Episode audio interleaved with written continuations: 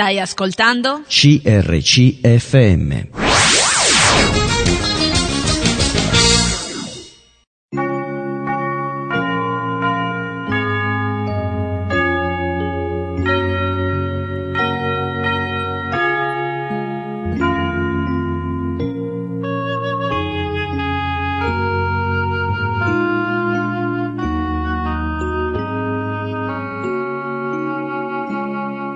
In ogni città, alla domenica, gruppi di credenti si riuniscono per lodare il Signore, condividere le proprie esperienze e ascoltare la sua parola, con espressioni diverse da luogo a luogo. Ogni domenica, alle ore 10, trasmettiamo uno di questi incontri e presentiamo la realtà evangelica che li dà vita. Ascolteremo ora il culto della Chiesa Cristiana Evangelica Punto Lode di Milano. Predica Giuseppe Arrigo. Buon ascolto. Buongiorno, sono contento di questo entusiasmo. Vogliamo trascorrere un paio di minuti in silenzio perché questa mattina siamo qui per celebrare l'Eterno, il nostro Dio, e vogliamo offrire un tempo di lode e adorazione degno del suo nome. Preghiamo in silenzio e poi vogliamo con i canti, come possiamo lodarlo? Con un cuore puro e con una, una voce anche forte per esprimere la nostra lode al Signore.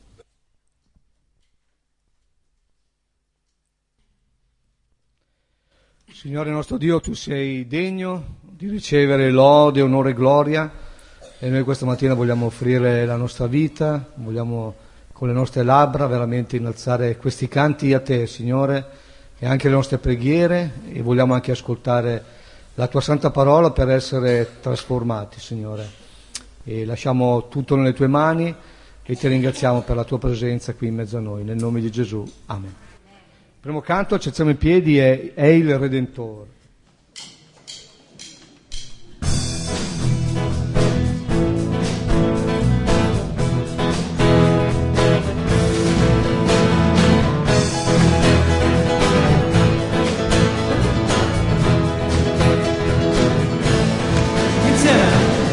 So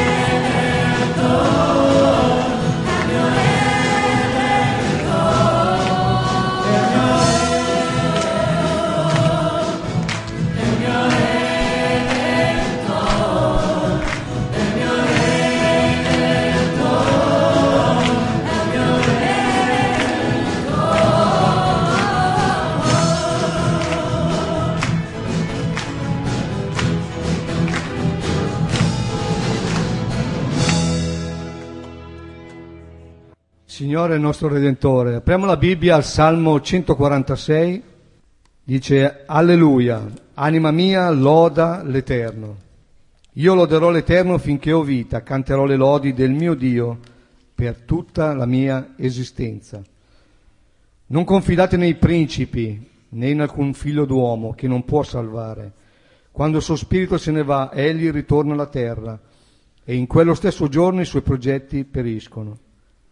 Beato è colui che ha il Dio di Giacobbe per suo aiuto e la cui speranza è nell'Eterno il suo Dio, che ha fatto i cieli e la terra, il mare e tutto ciò che è in essi, che serba la fedeltà in eterno, che rende giustizia agli oppressi e dà il cibo agli affamati. L'Eterno libera i prigionieri, l'Eterno apre gli occhi ai ciechi, l'Eterno rialza quelli che sono abbattuti, l'Eterno ama i giusti. L'Eterno protegge i forestieri, soccorre l'orfano e la vedova, ma sovverte la via degli empi. L'Eterno regna per sempre, il tuo Dio Sion per ogni età, ogni età. Alleluia. Questo salmo ci parla della bontà del Signore, della sua fedeltà. Lui è il nostro aiuto, lui è il nostro soccorso e dobbiamo soltanto confidare e sperare nell'Eterno perché lui abbiamo visto che è il nostro Redentore, ma dice anche che è il Creatore ed è colui che fa ogni cosa e ogni cosa che la fa la fa in un modo migliore. Quindi avendo in mente queste cose vogliamo con i prossimi due canti lodare, continuare a lodare, questo salmo inizia alleluia, alleluia, appunto lodate l'Eterno Yahweh, lodatelo con tutto noi stessi e per tutta la nostra vita. Ok, quindi adesso prepariamoci per questi due canti e poi avremo un tempo di lode e di, eh, di adorazione in preghiera. Eterno Dio. Possiamo alzarci in piedi anche in questo canto?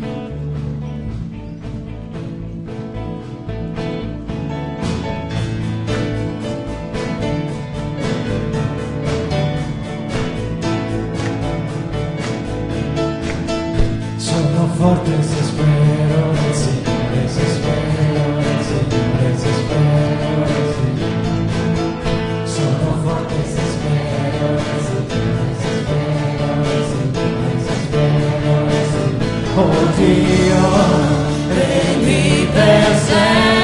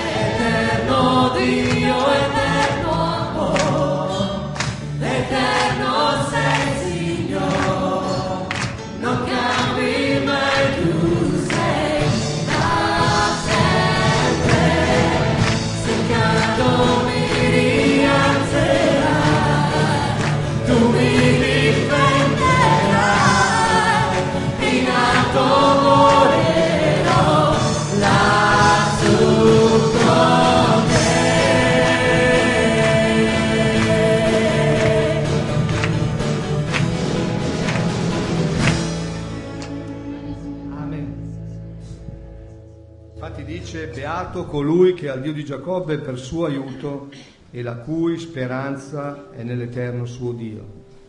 Quindi dobbiamo sperare in Dio e non negli uomini o in altre cose, perché solo Lui è il nostro aiuto, solo Lui è un Dio che risponde. Quindi ah, passiamo al prossimo canto, se non in te.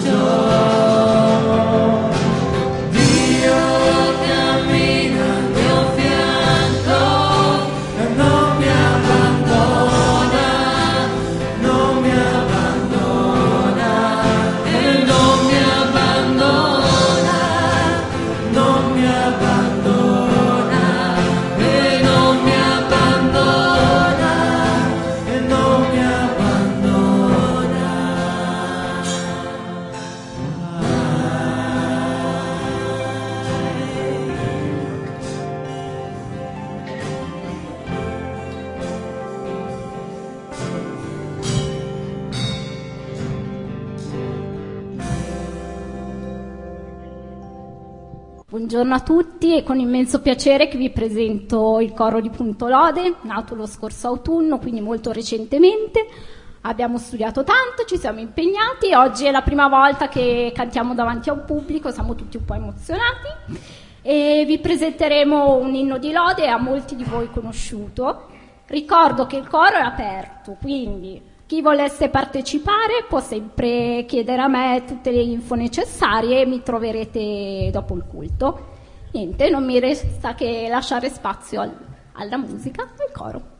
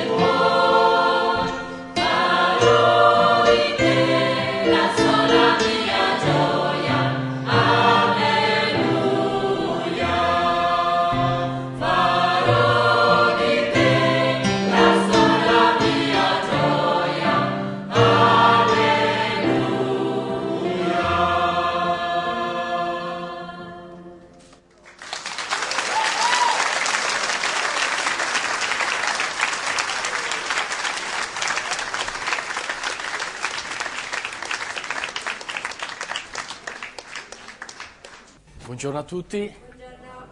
Oggi leggeremo eh, il, il paragrafo di, di oggi, Colossesi, capitolo 4, i versetti da 2 a 6. Con questo paragrafo entriamo nell'ultimo capitolo. Eh, abbiamo visto in questa lettera come è una lettera cristocentrica, Cristo è al centro, abbiamo visto come è importante conoscere soprattutto la dottrina di Cristo, chi è Cristo, la sua opera per noi, perché scopriamo nelle lettere di Paolo, questo lo sto ripetendo un po' quasi in maniera ossessiva, spero, spero che non vi stanchiate di questo, come nelle epistole, eh, nelle lettere, tutte le lettere del Nuovo Testamento, vediamo che la dottrina è importante perché poi ha delle ripercussioni ehm, nella pratica. Nella lettera ai Colossesi, se comprendiamo veramente chi è Cristo e cosa ha fatto per noi, ci saranno delle ripercussioni poi nella nostra vita, nella nostra vita di tutti i giorni. L'ultimo paragrafo che abbiamo visto, eh, che abbiamo considerato insieme, abbiamo notato come la conversione, come Cristo in noi, il Signore della nostra vita, cambia i rapporti coniugali, marito e moglie, come cambia i rapporti all'interno della, della, famiglia, genitori e figli, come cambia i rapporti, ad esempio, nel mondo del lavoro. I dipendenti cristiani come devono comportarsi, i datori di lavoro cristiani come devono comportarsi. Adesso l'Apostolo Paolo al capitolo 4, e così arriviamo verso la fine della nostra lettera, ci, ci dà del, per concludere tre incoraggiamenti. Eh, nel brano di oggi troviamo spunti di riflessione sulla preghiera, sul comportamento e sulla comunicazione verbale, come comunichiamo con gli altri. E, e poi se Dio vorrà eh, ci darà la grazia perché tutto quello che riusciamo a fare, anche comprendere la sua parola, è solo per grazia. Vedremo un'altra volta la parte finale di questa epistola dove ci sono i saluti e magari conosceremo un po' più da vicino questi credenti della Chiesa di Colosse. Dicevo l'altra volta, dopo tutti questi eh, messaggi che ho condiviso con voi, mi sento un po' colossese e, e vediamo eh, la prossima volta, se, se, Dio vorrà, di conoscere qualcuno, qualche colossese, eh, questi fratelli che ci hanno preceduto nella fede. Leggiamo dunque Colossesi, capitolo 4, versetti da 2 fino al versetto 6. Colossesi, capitolo 4, dal versetto 2, l'Apostolo scrive, perseverate nella preghiera. È il libro qui che abbiamo detto, ferventi nella preghiera. Perseverate nella preghiera, vegliando in essa con rendimento di grazie. Pregate nello stesso tempo anche per noi, affinché Dio ci apra una porta per la parola, perché possiamo annunziare il mistero di Cristo a motivo del quale mi trovo prigioniero e che io lo faccia conoscere parlandone come devo. Comportatevi con saggezza verso quelli di fuori, recuperando il tempo. Il vostro parlare sia sempre con grazia, condito con sale, per sapere come dovete rispondere a ciascuno. Dicevo prima, in questo brano troviamo spunti di riflessione sulla preghiera, il comportamento, la comunicazione verbale. Ci sono, prima di concludere, l'Apostolo Paolo ci dà tre incoraggiamenti per la nostra vita. Prima di tutto la, la preghiera, essere assidui nella preghiera, poi vedremo come essere saggi nel comportamento e infine vedremo come è necessario essere preparati per poter dare delle risposte, per poter rispondere a chi ci fa delle domande, ci chiede della nostra fede. Dunque assidio alla preghiera. L'Apostolo Paolo scrive Perseverate nella preghiera. La prima cosa è la perseveranza. Nella preghiera è importante la perseveranza. Non possiamo pregare così di tanto in tanto quando capita. L'autrice Schreier Priscilla dirà, eccolo qui il libro, non era lì qui, dirà che bisogna avere una strategia perché c'è una battaglia spirituale. L'Apostolo Paolo, scrivendo ai Tessalonicesi, la prima lettera che scrive ai Tessalonicesi, capitolo 5, versetto 17, scrive: Non cessate mai di pregare. Non pregate una tantum, non cessate mai, come per dire, pregate come respirate. E nelle sue lettere l'Apostolo Paolo spesso fa un appello alla preghiera, ehm, ci chiama a una vita caratterizzata dalla preghiera. E nel brano parallelo a quello di Colossesi, in Efesi capitolo 6, l'Apostolo Paolo dice queste stesse parole agganciandole al combattimento spirituale. Ho già detto qualche altra volta e lo ripeto. le due lettere Efesini e Colossesi sono due lettere sorelle. Diciamo che entrambe portano lo stesso discorso. Efesini è più lunga di due capitoli perché l'Apostolo Paolo prende gli stessi argomenti di Colossesi e un po' li, li sviluppa, li amplia. E allora qui eh, in Colossesi non troviamo tutta la sezione del combattimento spirituale, ma in Efesini sì.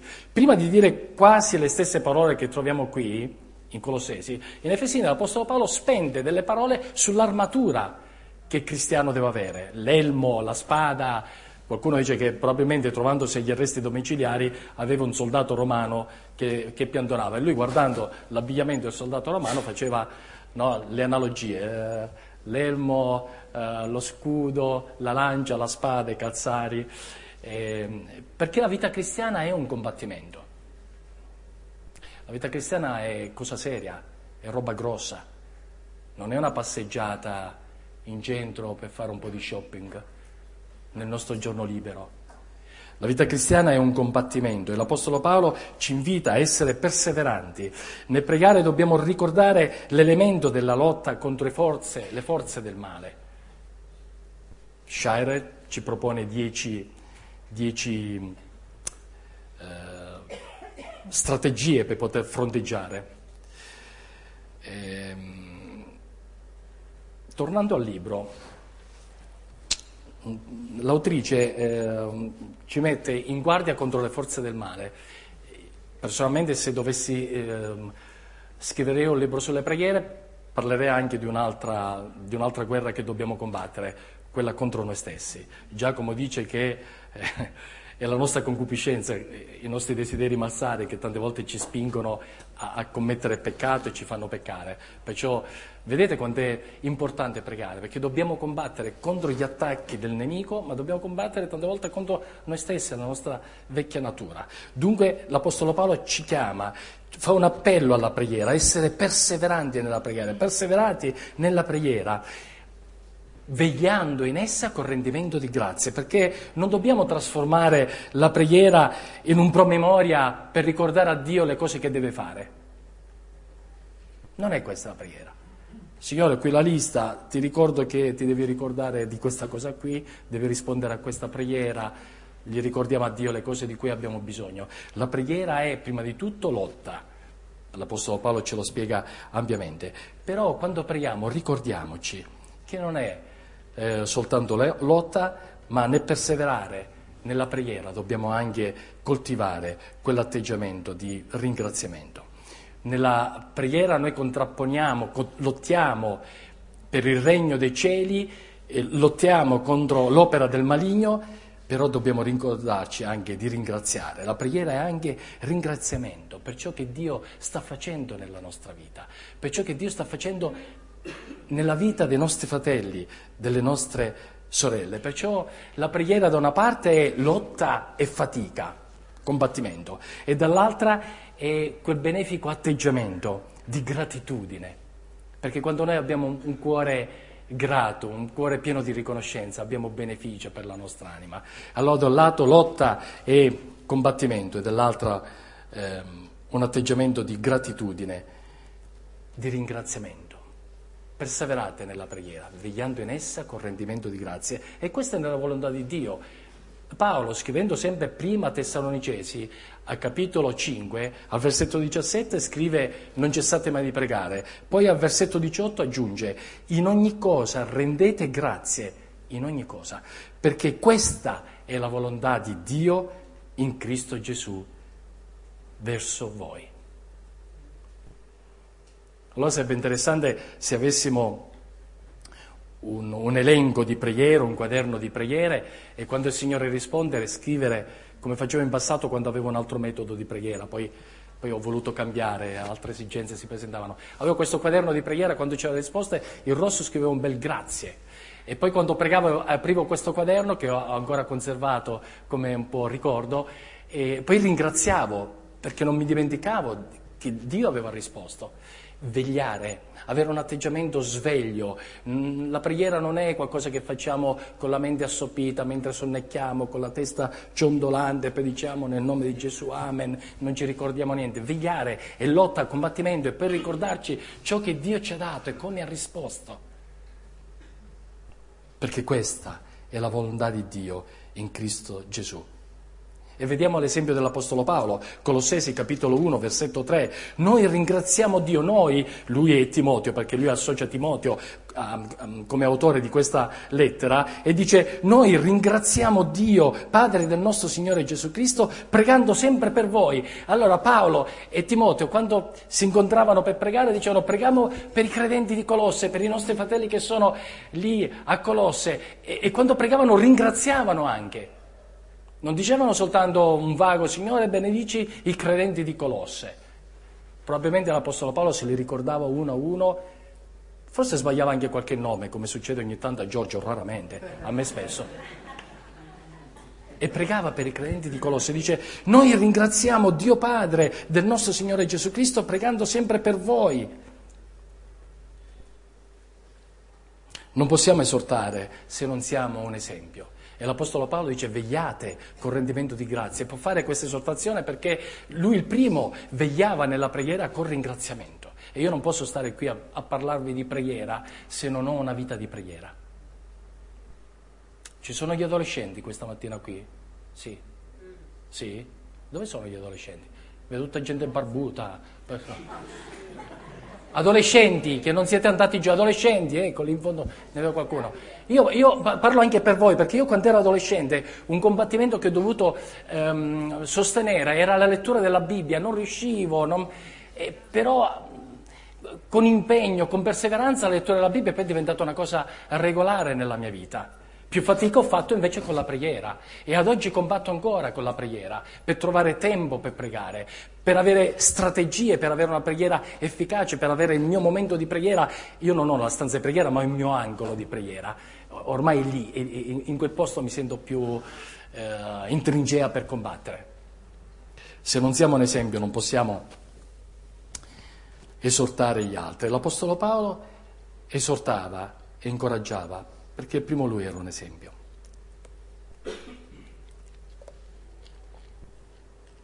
Non è mia abitudine bere durante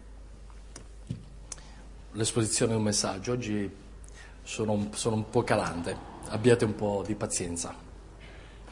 Ma l'Apostolo Paolo, parlando della preghiera, non solo ci parla della perseveranza, non solo del ringraziamento, ma anche dell'intercessione, perché poi al versetto 3 dice l'Apostolo, pregate nello stesso tempo anche per noi, affinché Dio ci apra una porta per la parola, perché possiamo annunziare il mistero di Cristo, motivo del quale mi trovo prigioniero, e che io lo faccia conoscere, parlandone, parlandone come devo. Paolo prega per loro, abbiamo visto al primo capitolo che lui prega per i colossesi, adesso alla fine della lettera chiede, dice, e voi pregate per me. Che grande esempio l'Apostolo, un esempio di umiltà. Non si sente arrivato, lui non è il grande apostolo che non ha bisogno di preghiere, ha bisogno di essere sostenuto nelle preghiere. E lui chiede, dice, pregate affinché io e i miei collaboratori abbiamo nuove opportunità per poter predicare il Vangelo. Quando dice una porta affinché il Signore ci apra una porta, cioè affinché il Signore ci dia nuove opportunità per pre- predicare il Vangelo. Ma dice pure pregate affinché io possa avere la capacità di parlare adeguatamente del Vangelo.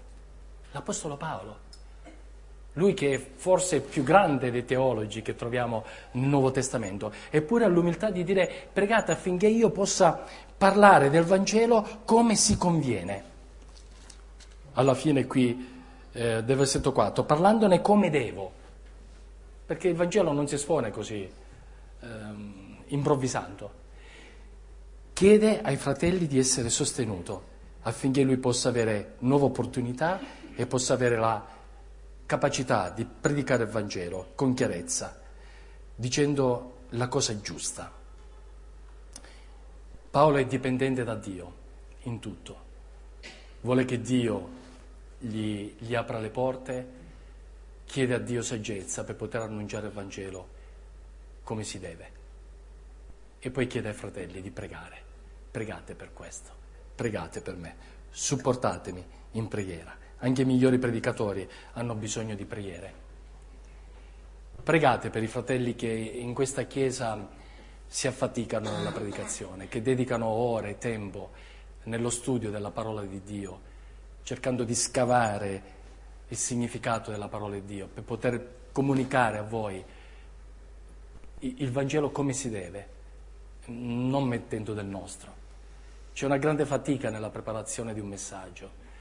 Diceva un predicatore che eh, quando un predicatore mh, prepara un messaggio, prima lotta col testo biblico per capire veramente ciò che c'è scritto, poi lotta con se stesso perché deve applicare la parola di Dio alla sua vita e poi lotta con l'uditorio perché deve essere capace di trasmettere ciò che il Signore gli ha dato. C'è grande fatica, pregate, pregate per i fratelli che in questa Chiesa si adoperano per, la, per l'insegnamento affinché la parola di Dio sia predicata come si deve.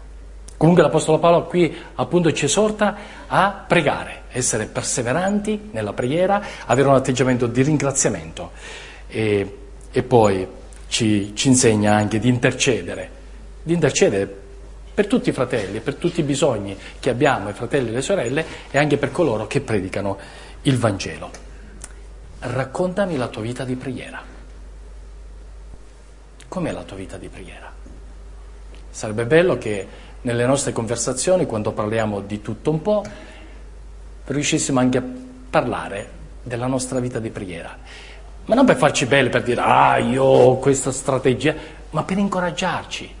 Io dalla vita di preghiera di uomini di Dio, di donne di Dio che ho conosciuto, ho potuto trarre ispirazione e la mia vita di preghiera ha potuto un po' crescere.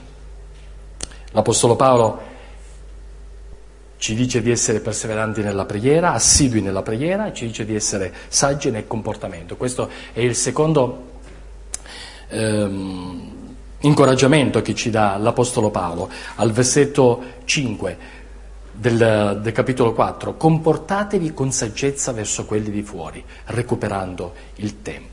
E qui c'è l'importanza della saggezza nel nostro comportamento. La saggezza da dove arriva? La saggezza arriva da Dio, la saggezza ci arriva dalla parola di Dio.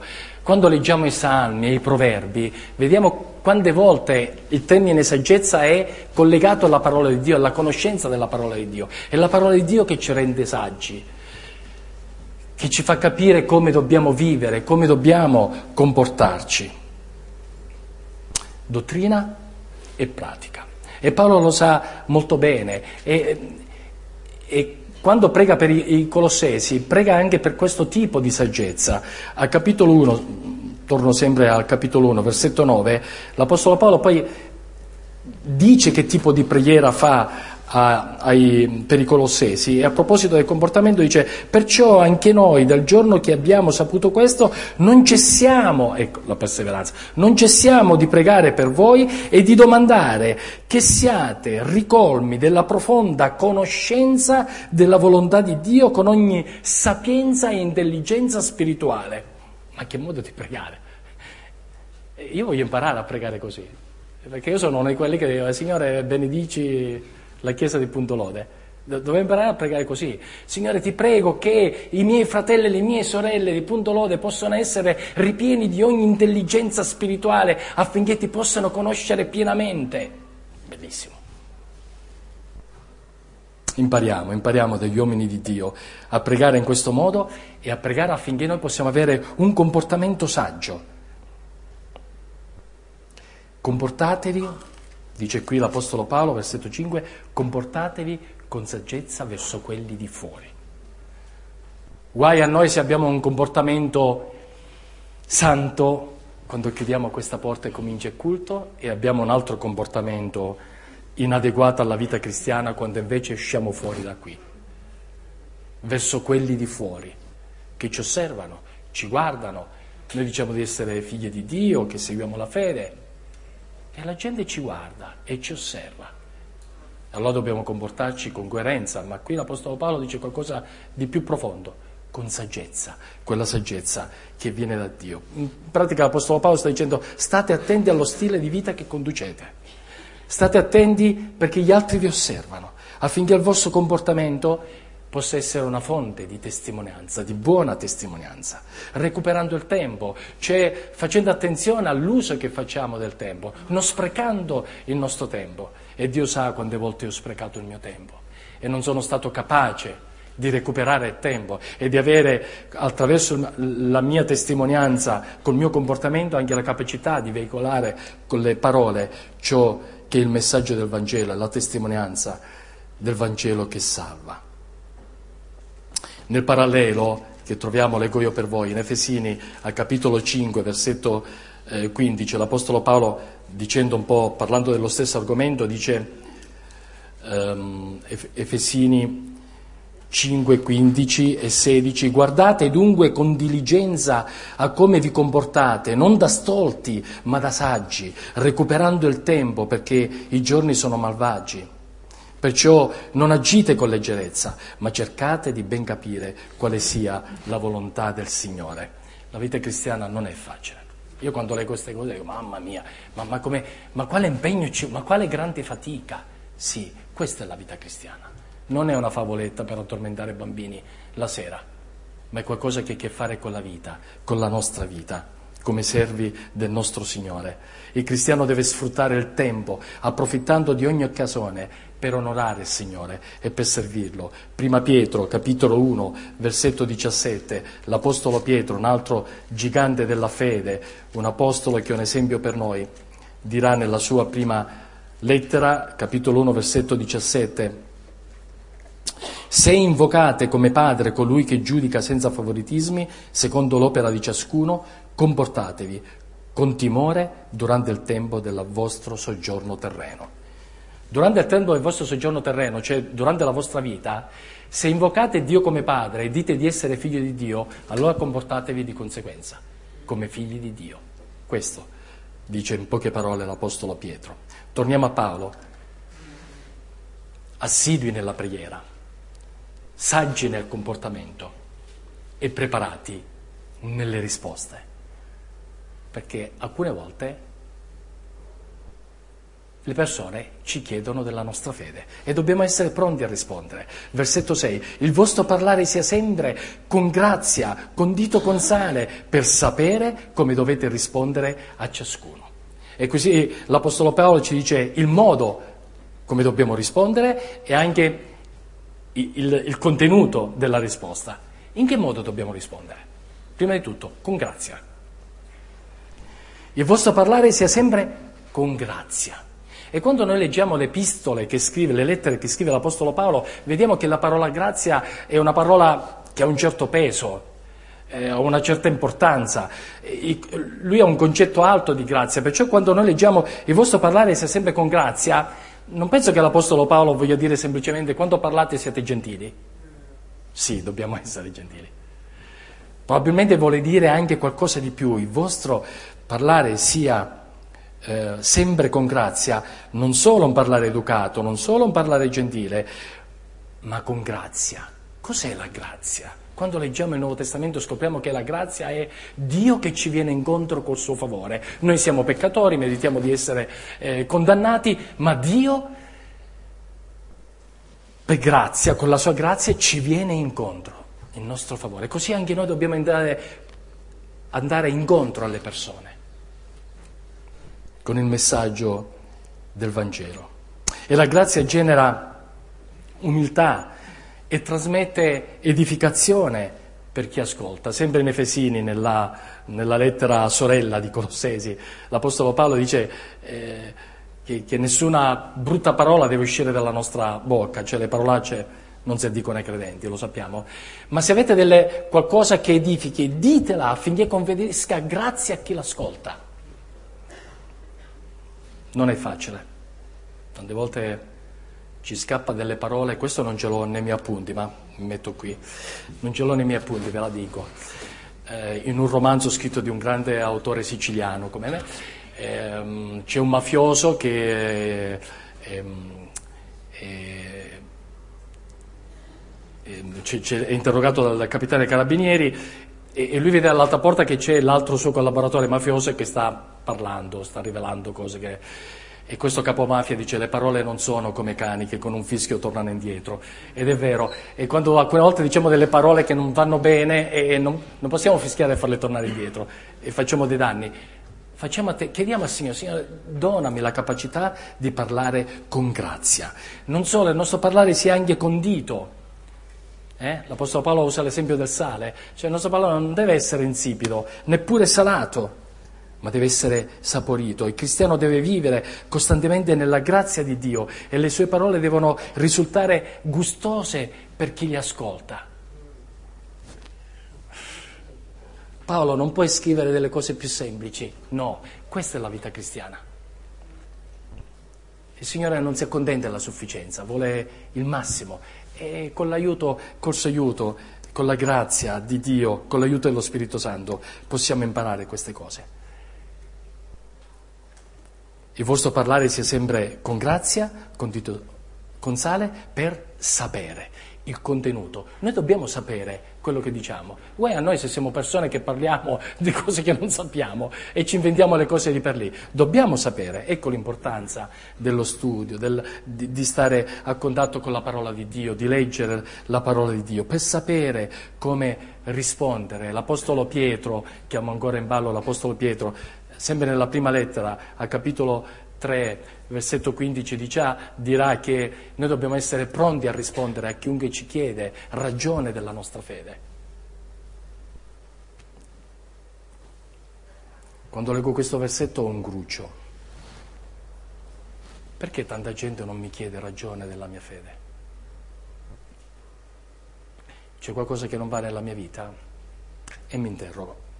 Poi in settimana parlavo con una sorella e citavamo questo versetto e anche lei un po' tirava fuori questo argomento e poi riflettevamo che è anche vero che forse la nostra società mh, cerca di evitare problemi sulla fede, allora vabbè tu hai la tua fede, fai la tua strada, perché poi vengono coinvolti, ma questo però non ci deve ehm, giustificare, non deve eh, tenerci sulla breccia e dobbiamo essere sempre pronti perché c'è poi quella volta che qualcuno ci chiede e mi chiede, tante volte il momento meno eh, aspettato, magari un collega mi chiede Giuseppe, ma tu che sei evangelico, ma come mai questa cosa?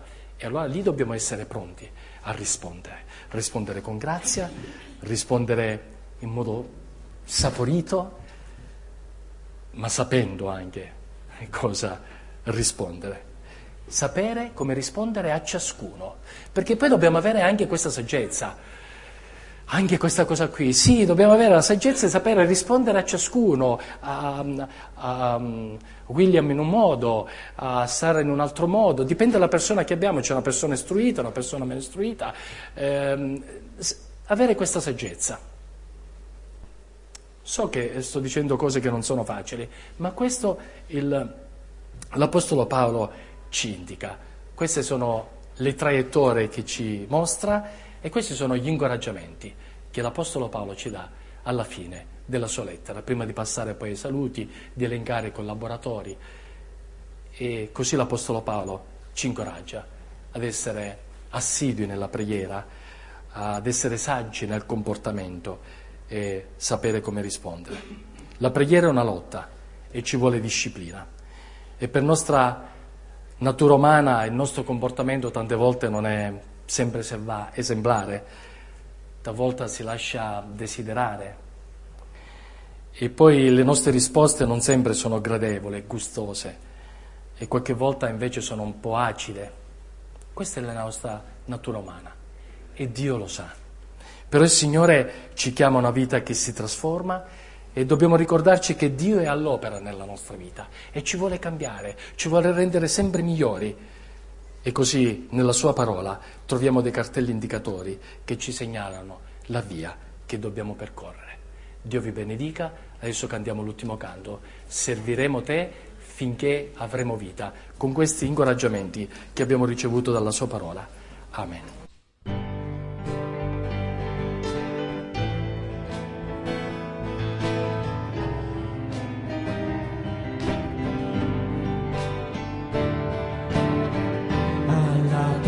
Presenza tua, Signore, presso il tuo santo trono. Ti ringraziamo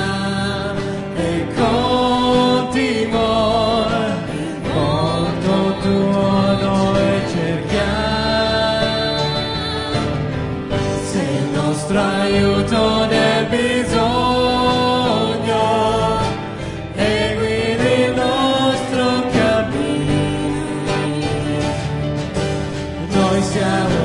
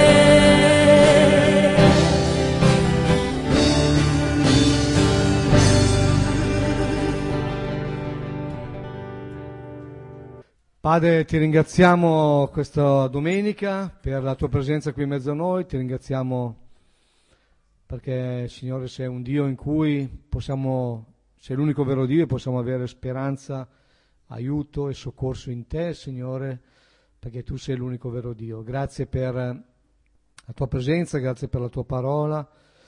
Ti ringraziamo anche per Maria, questa bambina che tu hai portato alla luce, che hai donato a Valentina e Daniele. E ti preghiamo di benedire questa famiglia, Signore. Ti vogliamo lodare e ringraziare nel nome di Gesù. Amen. Buona domenica, ci vediamo venerdì. Avete ascoltato il culto della Chiesa Cristiana Evangelica Punto Lode di Milano. La chiesa è sita in via Bacchiglione al numero 26 e si riunisce la domenica alle ore 10.30 per il culto e il venerdì alle ore 20 per lo studio biblico. La chiesa si riunisce anche a San Donato Milanese in via Montenero numero 1A, la domenica alle ore 18 per il culto e il giovedì alle ore 20 per lo studio biblico. Per informazioni potete telefonare al 349 71 43 737. Ripeto 349 71 43 737.